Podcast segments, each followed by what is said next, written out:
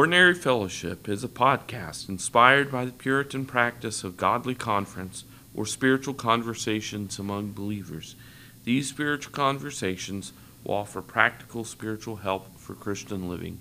I'm Jeremy Lee, and with me again is Matthew McLaughlin, my friend and co host. Uh, good morning, Matthew.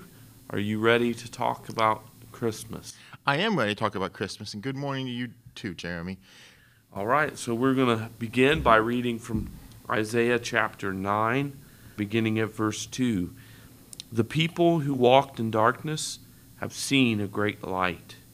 Those who dwell in the land of deep darkness, on them light has shone.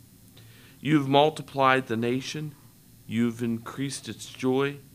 They rejoice before you as with joy at the harvest, as they are glad when they divide the spoil. For the yoke of his burden and the staff for his shoulder, the rod of his oppressor, you have broken as on day as on the day of Midian. For every boot of the trampling warrior in a battle tumult, and every garment rolled in blood will be burned as fuel for the fire. For to us a child is born, to us a son is given, and the government shall be upon his shoulder and his name shall be called Wonderful Counselor, Mighty God, Everlasting Father, Prince of Peace. Of the increase of his government and of peace there will be no end on the throne of David and over his kingdom to establish it and to uphold it with justice and with righteousness from this time forth and forevermore. The zeal of the Lord of hosts will do it. Our King is coming. It's exciting text of Scripture. It's exciting time of year when people are thinking about Christ's birth and even secular songs and secular TV shows are alluding to the Christian faith. So we wanted to spend some time talking about Christmas related themes and maybe even call them myths. So that's what we're going to look at today is some of these Christmas themes or Christmas myths, if you would. Right. It is an interesting topic to think through. So let's, let's just dive into the deep end.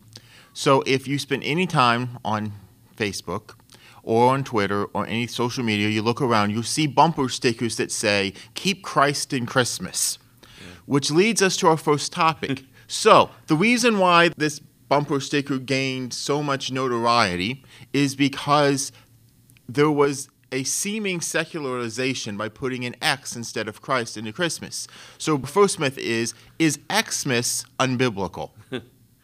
Yeah, well, not not only the bumper sticker, but Bill O'Reilly really made a career out of the war on Christmas. So the Xmas was one of those things, and so in response, they said, "Keep Christ in Christmas." And I, I've I I used to try to explain this every year to people why it's not bad. And one of the reasons I do is because when I was pastoring, I actually had just scribbled down some notes before service and I wrote Xmas. Uh, I can't even remember what I was announcing, but it was something about Christmas, and I just wrote Xmas. And uh, one of the guys, one of the guys in the church, I, I saw my note and said, "I can't believe a pastor would write that." And so I started. I started trying. I already knew what it was all about, but I started digging a little more in depth, and it's really not that difficult to understand in, the New Testament was written in Greek, and um, because it wasn't paper, but the product they used to write on was expensive, um, and and even having scrolls and writing books, it it, w- it was all very expensive. So they wanted to maximize the space. Then there was no space, no punctuation in these early Greek manuscripts of the New Testament. And one of the ways they made for space is some of the names of God would be shortened. Uh, so instead of writing uh, the Greek word Christos, which is Christ, uh, it would just be the letter X in English and the letter uh, S, which is sigma in Greek. And that was shorthand for Christ, and everybody would know. They put a line above it so that you'd know it was it was shorthand and it stood for Christ. And so it was it was a way of maximizing the space they were using, making it easier to transcribe and things like that. And so when when they ha- start celebrating Christmas, which was a mass that involving Christ's birth, where they it was a festival for Christ's birth, they shortened it to Christmas because the letter X or chi in Greek, uh, which is the same as our X, is the first initial of Christ. So the X actually stands for Christ. And it's Ligonier Ministries has a good article on this that I used to share all the time. And R.C. Sproul would explain that it's no more insulting to call Christmas Xmas than it is to call him R.C. Sproul uh, because they're doing the same thing. Now, granted, there may be some people who use Xmas because they hate Christ. That may very well be possible. But we as Christians shouldn't assume that just because someone uses Xmas that they're trying to do away with Christ. Um, I, I even had one time when I shared this on Facebook, and I don't know who it was, so they may listen to this and go, oh, that was me.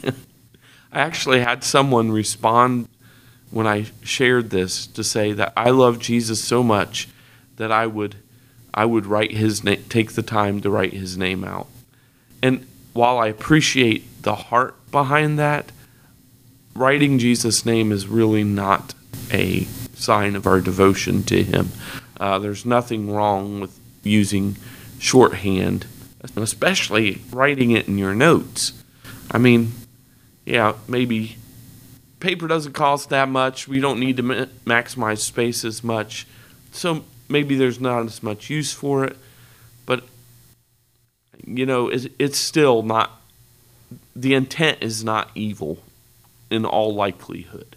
It's probably just, it's a, it's a way of shortening it up so it's, so it still stands for Christ, even though the full name isn't written out. So we shouldn't be upset or think that this is a, a way of people waging war on Christmas.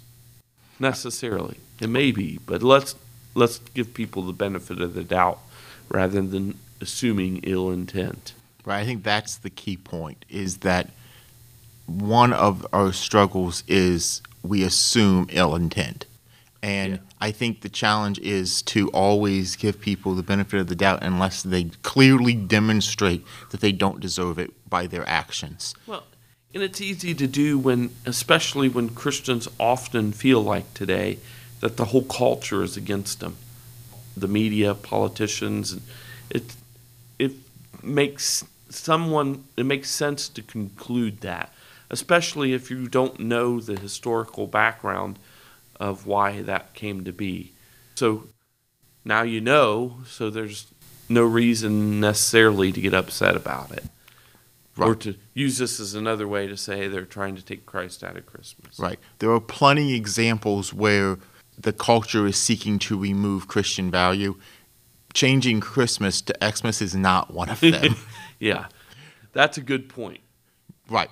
So now that we've we've started, let's start. Let's talk about another one. This is all. This is going to be a fun one, Jeremy, especially for most of our listeners. it goes like this: Was Mary a perpetual virgin? I didn't know you were going to slam this one on me.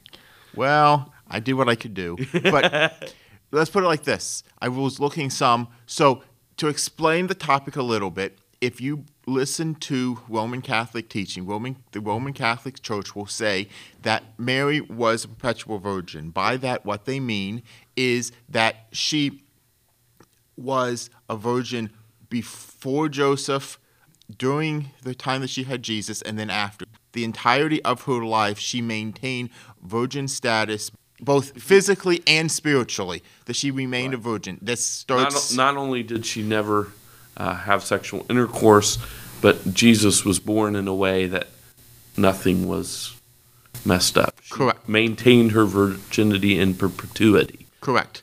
It's codified in, in, I believe, the 500s, and then there's another papal dogma that I think Martin the First does. One of the councils around 600.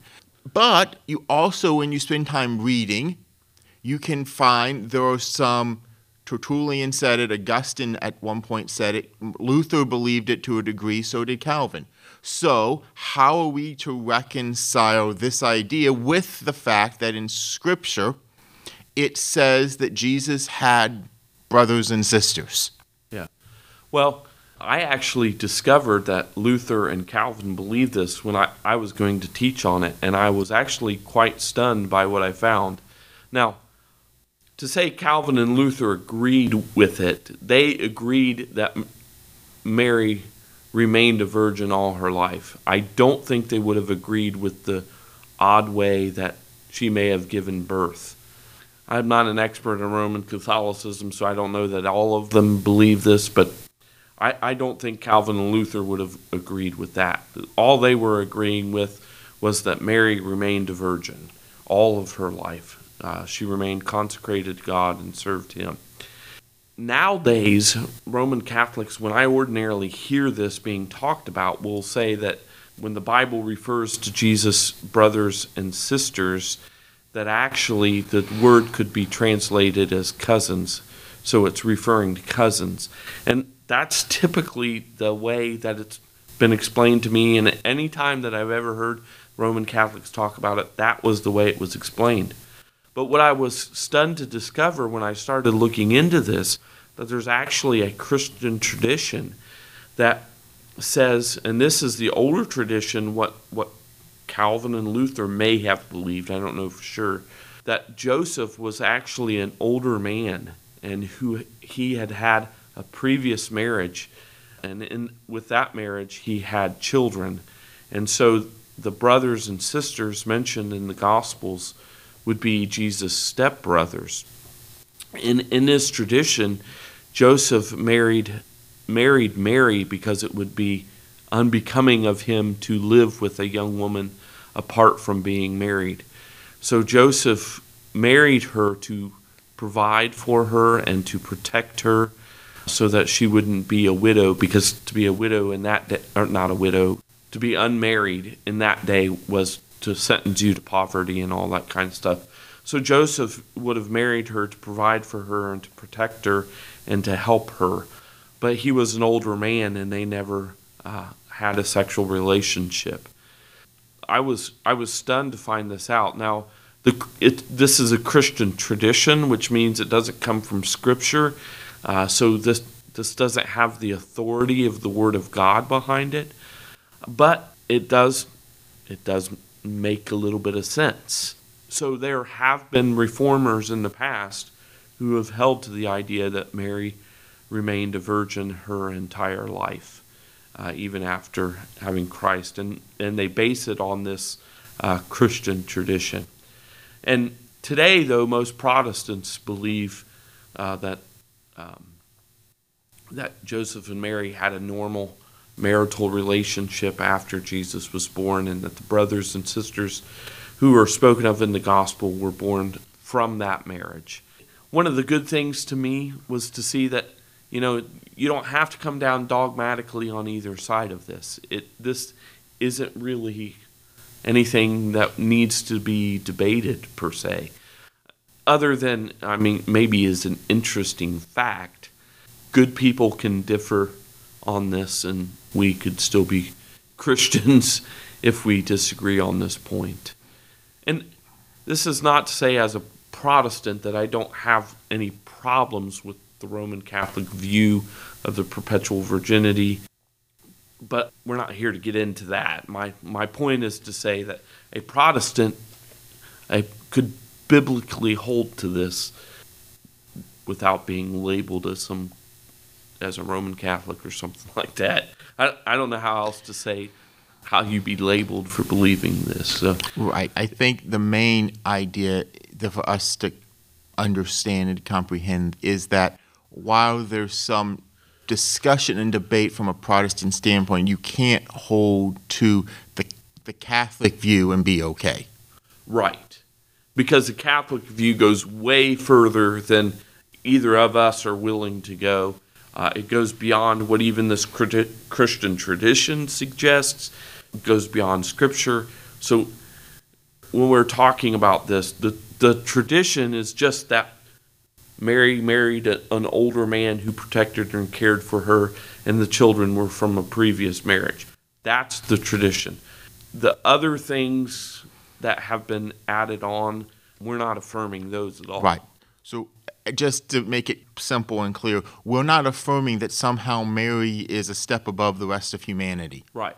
What what we are saying is that there is a Christian tradition that possibly could be true that could explain some of the ideas behind the the concept that Mary was a perpetual virgin. And even in that, even in that terminology, we probably would not necessarily agree with the term perpetual. We could we could hold to the idea that she was still a virgin. Yeah. So now that we, we went into the deep topic, let's go one more.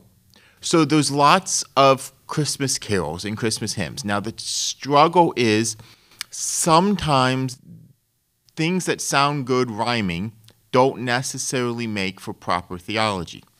So, an example that we want to talk about is there's a line in Away in a Manger in the second verse that says, No crying he makes, speaking of Jesus. Jeremy, just bluntly, what's wrong with saying no crying he makes? Well, it's probably wrong. that that's the problem. I'm not going to get into why the hymn writer would write this. I, I don't know what his his or her. I don't even know who wrote it. I don't know what the motives are behind it. I don't believe that Jesus didn't cry. In order so in order to say that he didn't cry, one would have to assume that every time an infant cries, it would be a sinful cry. I don't think when my daughter Zoe cries because she's hungry, that is that it's always sinful. Now, of course, since we're born in sin, even Zoe's cry for hunger is tainted with sin. And so no doubt Jesus would have been a better baby than anybody any other baby. But babies don't have any other way to communicate than through crying. And I don't believe that Jesus said when he was infant, Dear mother, I need to eat. So and the reason we're talking about this is because I think it's a wrong idea of who Jesus is. And I, we need to have a biblical idea of who Jesus is. So some of this comes from the fact that Jesus has two natures. He's one person with two natures. He has a divine nature and a human nature. And we, as conservative evangelicals, believe in his divinity. And since his divinity is usually the thing that's attacked, we really stand firm on that. But sometimes when we do that, we end up like undermining his humanity. Jesus was truly human. He was truly God, truly man. The only there was two things unique about Jesus and they actually go together. One is that he was born of a virgin and conceived by the Holy Spirit as the Apostles' Creed says. And then the second one was that he was without sin. So when it comes to Jesus' human nature, Jesus as a baby, as long as we're not asserting something about him that makes him a sinner, then it's likely that Jesus probably was involved in that. So again, you'd have to say that every time an infant cries, it's for sinful reasons. But it because it's a way that infants communicate their needs with whoever's caring for them, I don't think we can say that. And because Jesus was truly human, he, he likely would have cried. We're talking about this not to pick on the hymn, but to hit on the idea that Jesus was truly human and to understand his human nature. And I've often wondered, I, I don't know if you've ever thought about this, Matthew, but I've often wondered if Jesus, Jesus ever got punished. You know, a lot of people think that he didn't, but I'm a parent, okay? Parents mess up. We're, we're sinners, and his parents were sinners. So I'm, I wonder if Jesus ever got in trouble for something he didn't do. he was actually innocent of it and got punished for it. Right. Right. I think one way we could think about that is even when you go back to the story in the end of Luke 2, when he's at the temple, you can read into it that Joseph and Mary weren't exactly happy that he ran away and went back to the temple to debate the Pharisees. And yet, he didn't do anything wrong. And so, but yeah, that is an interesting question for us to consider. But I do think, like what you said, we, what we need to remember. The struggle is that for us to fully comprehend the fact that Jesus was completely human, and since he was completely human, then it makes it easier for us to grasp hold of the fact that he understands all of the things that we face, all of our sufferings, all of our trials, all of our problems, that he experienced them. Because if we diminish his humanity, then it reduces seemingly reduces his capacity to, to, comprehend what it's like to be a human. But since he was fully human, he completely understands. So therefore, he experienced everything humans experience, which means he experienced all the range of emotions, which includes tears of probably tears of happiness, tears of joy, tears of sorrow. So crying, crying hungry. Right. so that's the key thing for us to remember as we as we consider this is that Jesus was both truly God and truly man. And and not only is it about his understanding, that's all true and that is very encouraging because that means Jesus understands the cries of your sick child. He understands the, their hung, cry for their hunger pains. He Jesus comprehends and understands and can sympathize with all of that because he experienced it himself. We don't have a God who sits in the heavens and who cannot understand and sympathize because we have a Savior who has come and experienced all that we've experienced. All of that's true and all of that's good. But if Jesus was not truly man, if he was not a man, if he was not a human being, then we do not have an adequate Savior.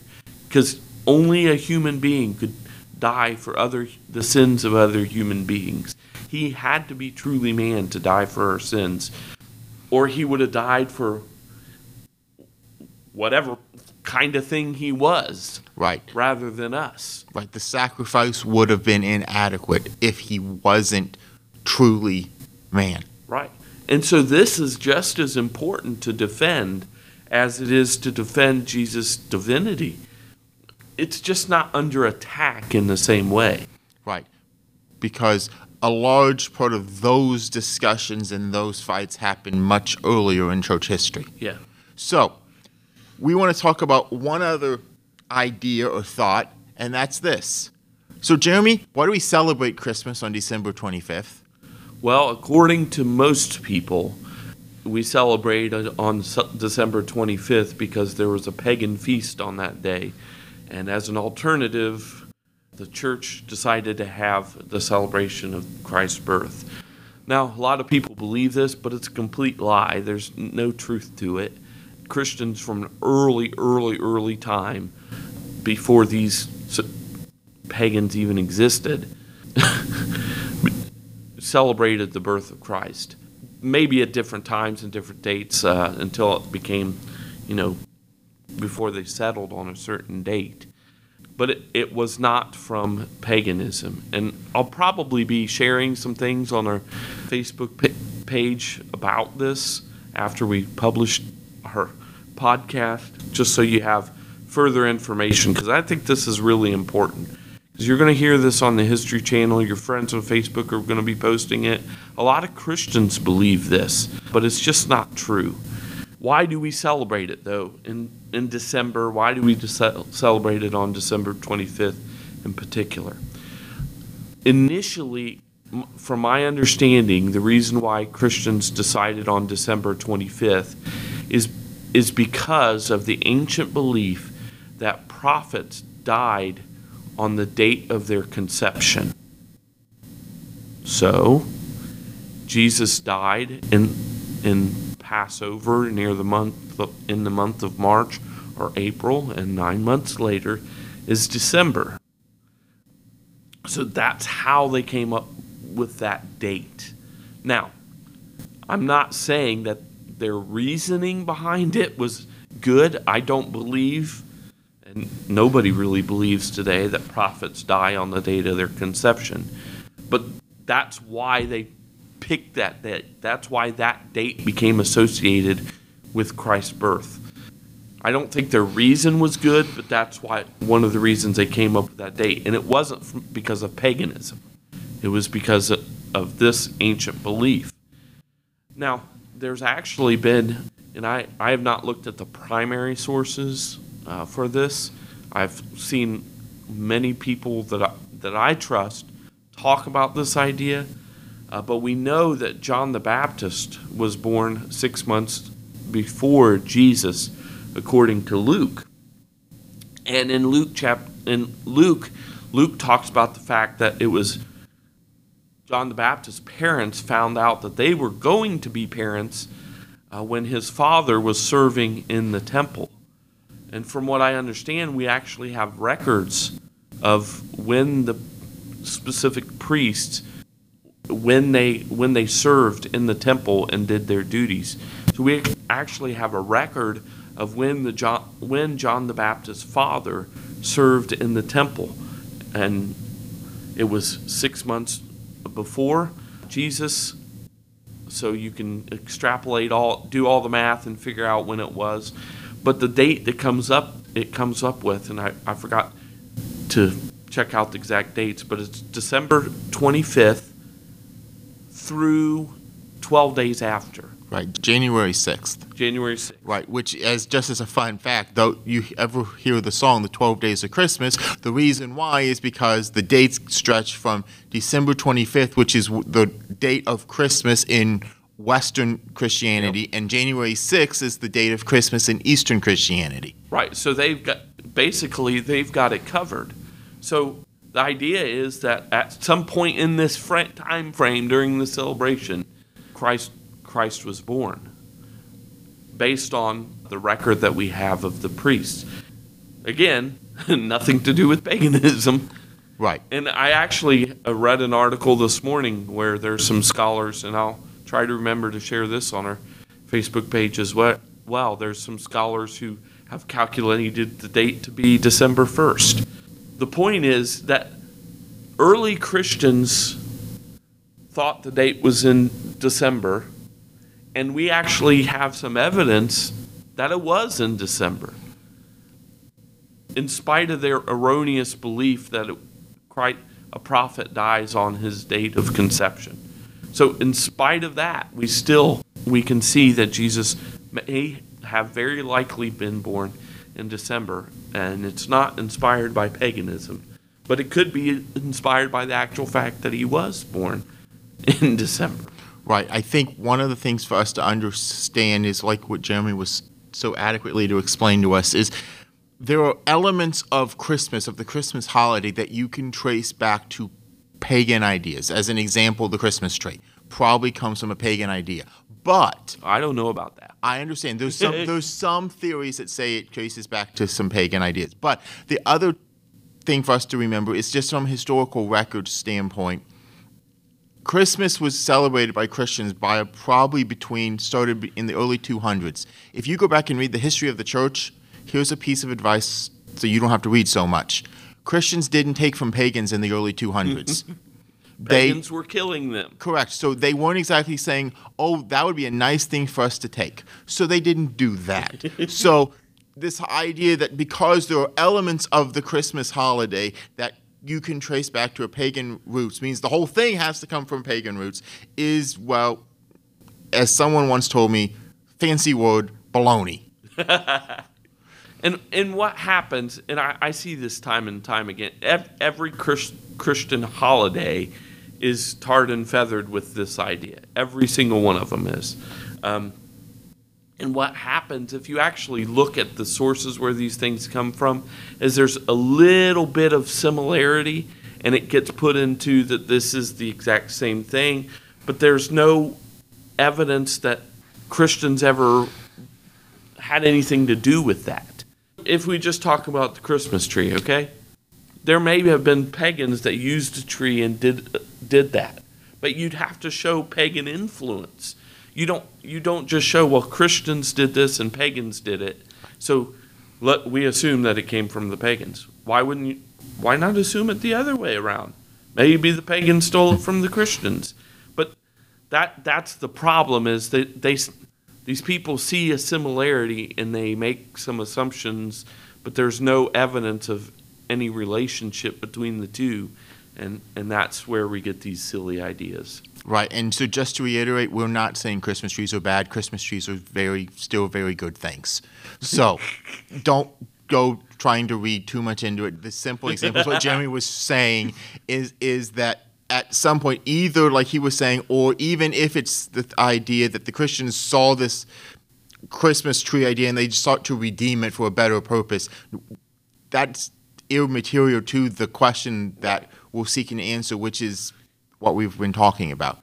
One last thing, and that's I want to return to Isaiah 9 and verse 2. The people who walked in darkness have seen a great light. Those who dwell in a land of deep darkness, on them has light shone. I think we would be remiss if we didn't reiterate once again that Jesus came for a purpose. He came as the light of the world to shine light on man's problem, which was sin, that all of us have. All of us are sinners. Jesus, as we've talked about before, Jesus might have cried because he was hungry, but he didn't cry because he didn't get his way. He didn't cry because of sin. But we do, and we we are sinners. And Jesus, as the light, came to, sh- to live that perfect life that we can't live so that he might die the death that we deserve to die because it says clearly in Scripture that the wages of sin is death. And we deserve eternal punishment for what we did, for what we do each and every day. But because Jesus came and lived that life and died the death, when we transfer our trust into onto who Jesus is and what Jesus has done, we now there have no longer face the punishment because he took the punishment for us. And so we can look at the world and we can see that he came to shine his light into the darkness of our souls. So, anything you want to add on that, Jeremy? No, that that was excellent. Uh, I I said no, but yes. Go ahead. That was excellent. I would say a, a good way to say, summarize what you're saying is that light endured darkness so that darkness could enjoy light forever. Amen. So we want to begin by saying we hope all of you have a Merry Christmas, but we also want to thank you for listening to this episode of Ordinary Fellowship, which is a ministry of Two Rivers Community Church. If you'd like more information about Two Rivers, you can find it at www.tworiverscc.org.